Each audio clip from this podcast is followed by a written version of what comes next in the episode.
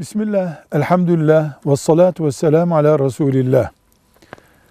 Reşit bir çocuk eğer mal sahibi ise, kendisi evlenme imkanı sahibi ise, annesi, babası veya hiçbir kimse onun evliliğinden sorumlu olmaz.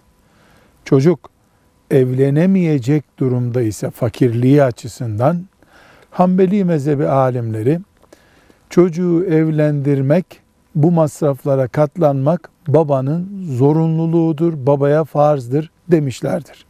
Diğer alimlerimiz, müştehitlerimiz ise baba bunu Allah rızası için insanlık görevi, vicdani bir sorumluluk olarak yapar ama kanuni mecburiyeti yoktur demişlerdir.